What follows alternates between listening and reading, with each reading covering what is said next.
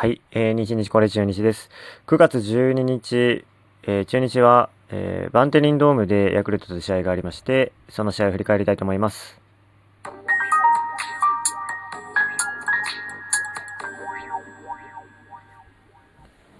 はい、えー、9月12日日曜日です。中日はヤクルトとバンテリンドームで試合がありました。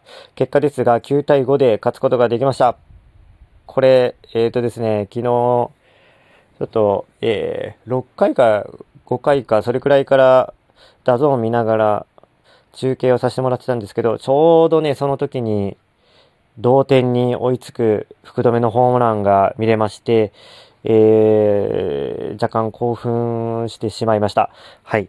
えー、まあ、なんといっても昨日の試合は福留です。福留が土壇場ですよ。7回裏。まあ、土壇場じゃないかもしれないけど、あの、見事な、えー、同点に追いつくツーランホームランをね、センターのやや右寄りですけど、一番深いところに飛んで持っていきました。あの、ヤクルトのね、ピッチャー、田口の直球をものの見事に、えー、打ち返して、弾き返して、もうね、この、打った後の、えー、確信したようなね、あのバットの投げ方と、あの歩き方ね、これがやっぱかっこよかったですね、福留。めちゃくちゃ若いですよ。44歳ですけど。昔と同じような、まだね、星野監督時代とかのね、バッティングと同じような感じの振りの、あの、大きさ、振りの速さ、うん、もう見ててね、すごいなって感じします。これは、打率はね、低いんだけど、2割2分か1分かなんかそれくらいなんだけど、ここぞという時の集中力、めちゃくちゃ頼りになりますね。あと相手からしたらめちゃくちゃ怖いでしょうね。あの、こんだけ、勝、何、あの、勝負に絡む、えー、活躍をしている印象がかなり強いんで、あの、回の、あの、なんだろうな、試合の終盤とか、あの、チャンスでね、出てこられたら、回ってきたら、本当に怖いでしょうね。いやー、味方でよかったって感じがします。はい。で、昨日は本当に絶対負けると思いました。あのー、2回表でもう4対0なんですね。4点取られたんですよ。4点差をひっくり返したことなんで、ちょっともう記憶にないぐらい、去年あったかなぐらいな感じです。で、それをものの見事にひっくり返しました。で、なんか最近よく打ってるんですよね。で、ちょっと今調べてみたらですよ。えー、先週の日曜日、これが、えー、まあ、ここがキーポイントになったのかなという感じがしてきています。この日、何があったかというと、あれです。木下祐介投手の、えー、引退セレモニーの試合です。追悼試合です。この日に2対0で勝ちました。そういえばこの試合も福留でしたね。打ったの。福留と京田でした。がタイムリーをね、打ちましたよね。福留なんて代打で出てきてタイムリー打ちましたもんね。1打席にかける集中力がやっぱすごい、ここぞの場面でね。まあ、ちょっとそれは置いといて、で、この日2対0で勝ったんですけど、それ以降、9月7日火曜日から松田スタジアムに移り、この日はね、あの、悔しい悔しい、9回裏に5点を入れられて、えー、大逆転負けをするという悔しい試合だったんですけど、ただ、9月7日以降ですね、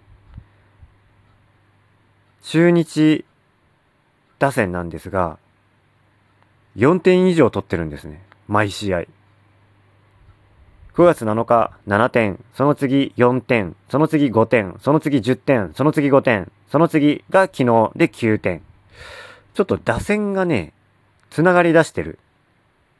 あの、木下選手、追悼試合を境に。なんだろう。なんか不思議なぐらい点に結びついています。ちょっと何か見えない力が働いてもらってるんじゃないかと思えるぐらい、えー、めちゃくちゃいい活躍です。を選手たちが見せています。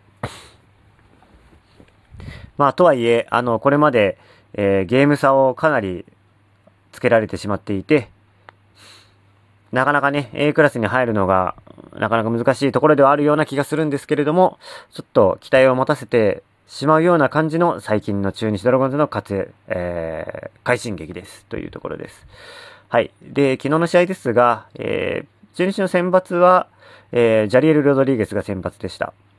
やっぱりあんまり良くないのが、今年まだ一勝もできてないんですけど、やっぱりコントロールですね。あの、昨日は4イニングを投げて、フォアボール5。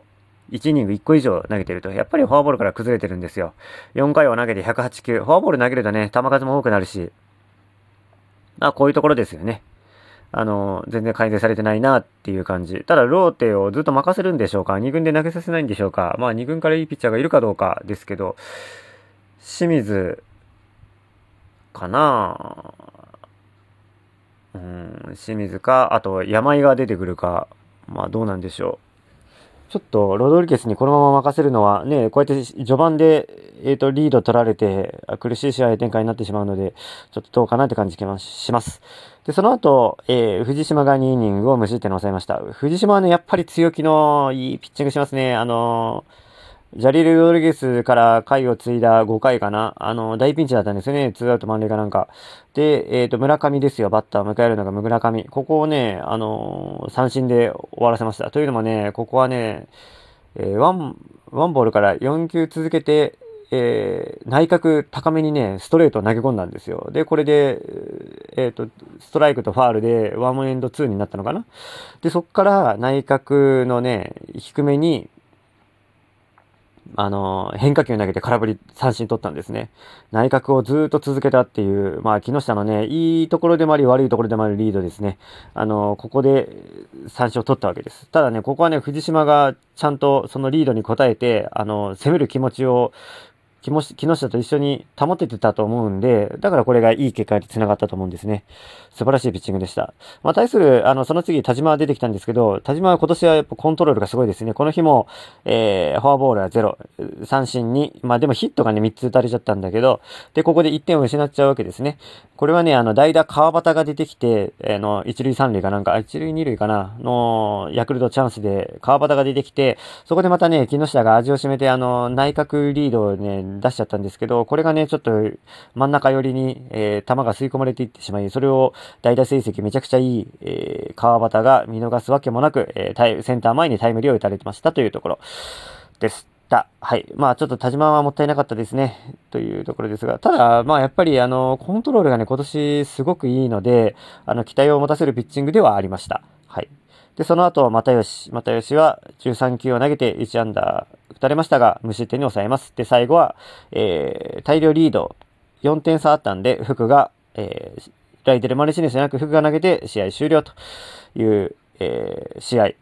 えー、これ、今年、ヤクルトに対して、ようやく3勝目なんですね。この試合が始まる前まで、えー、2勝10敗4引き分けという散々なやられっぷりをしてたんですけど、まあ、ようやくね、一夜報いることができましたという感じ。えー、ヤクルト戦はまだ今年残っています。あの、9月24の金曜日かな？あから神宮で、えー、3連戦があります。ちょっとここはね、狙い目なんで僕ちょっと行きたいなと思って、今ちょっとチケットを調べています。はい。今年僕1回も、3回野球場見に行ったんですけど、えー、1回も勝ててないんでね、あのー、勝って終わりたいなと思ってます。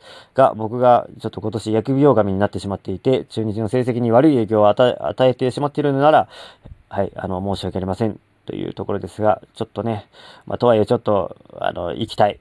行って勝って終わりたい今年と思ってます。で、えー、5対5に追いついた後、その後木下がホームラン打って、えー、ようやく勝ち越しに成功しますと、それが8回裏でしたかね。うん、8回裏ですと。で、木下が、えー、10号です。10号のホームラン、2桁ホームランに乗せました。2桁ホームラン中日ではようやく2人目です。ビシードについて、えー、2人目。はい。えー、まあ、木下は順当な路線だったんですけれどもね、あの、多分みんなが、木下がね、2桁ホームラン、日本人では一番乗りするんじゃないかと思ってたと思います。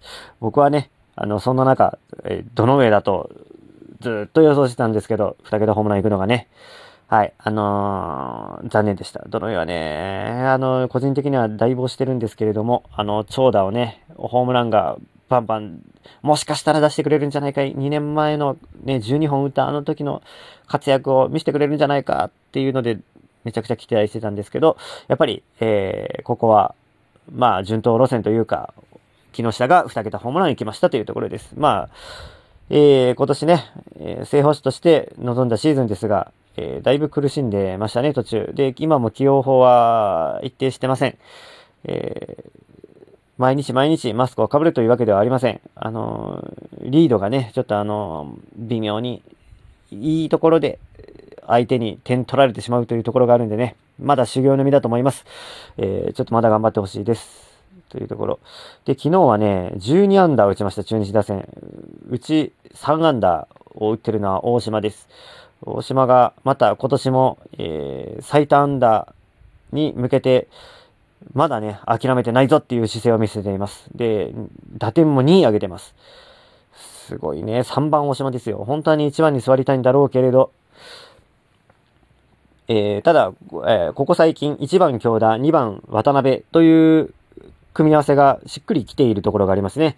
で、3番大島にまで来ると3人とも全員左バッターになってしまうんですが、なかなかあの左ピッチャーも苦にしないという活躍を、えー、京田と渡辺が見せています。ここが、えー、来年もね、こういう形でね、行ってほしいな、行ってほしいなというか、うまくいってほしいなという、えー、気持ちがあります。京田がね、なかなかいいバッティングをするようになりました。渡辺がね、あのー、パンチ力を見せてくれています。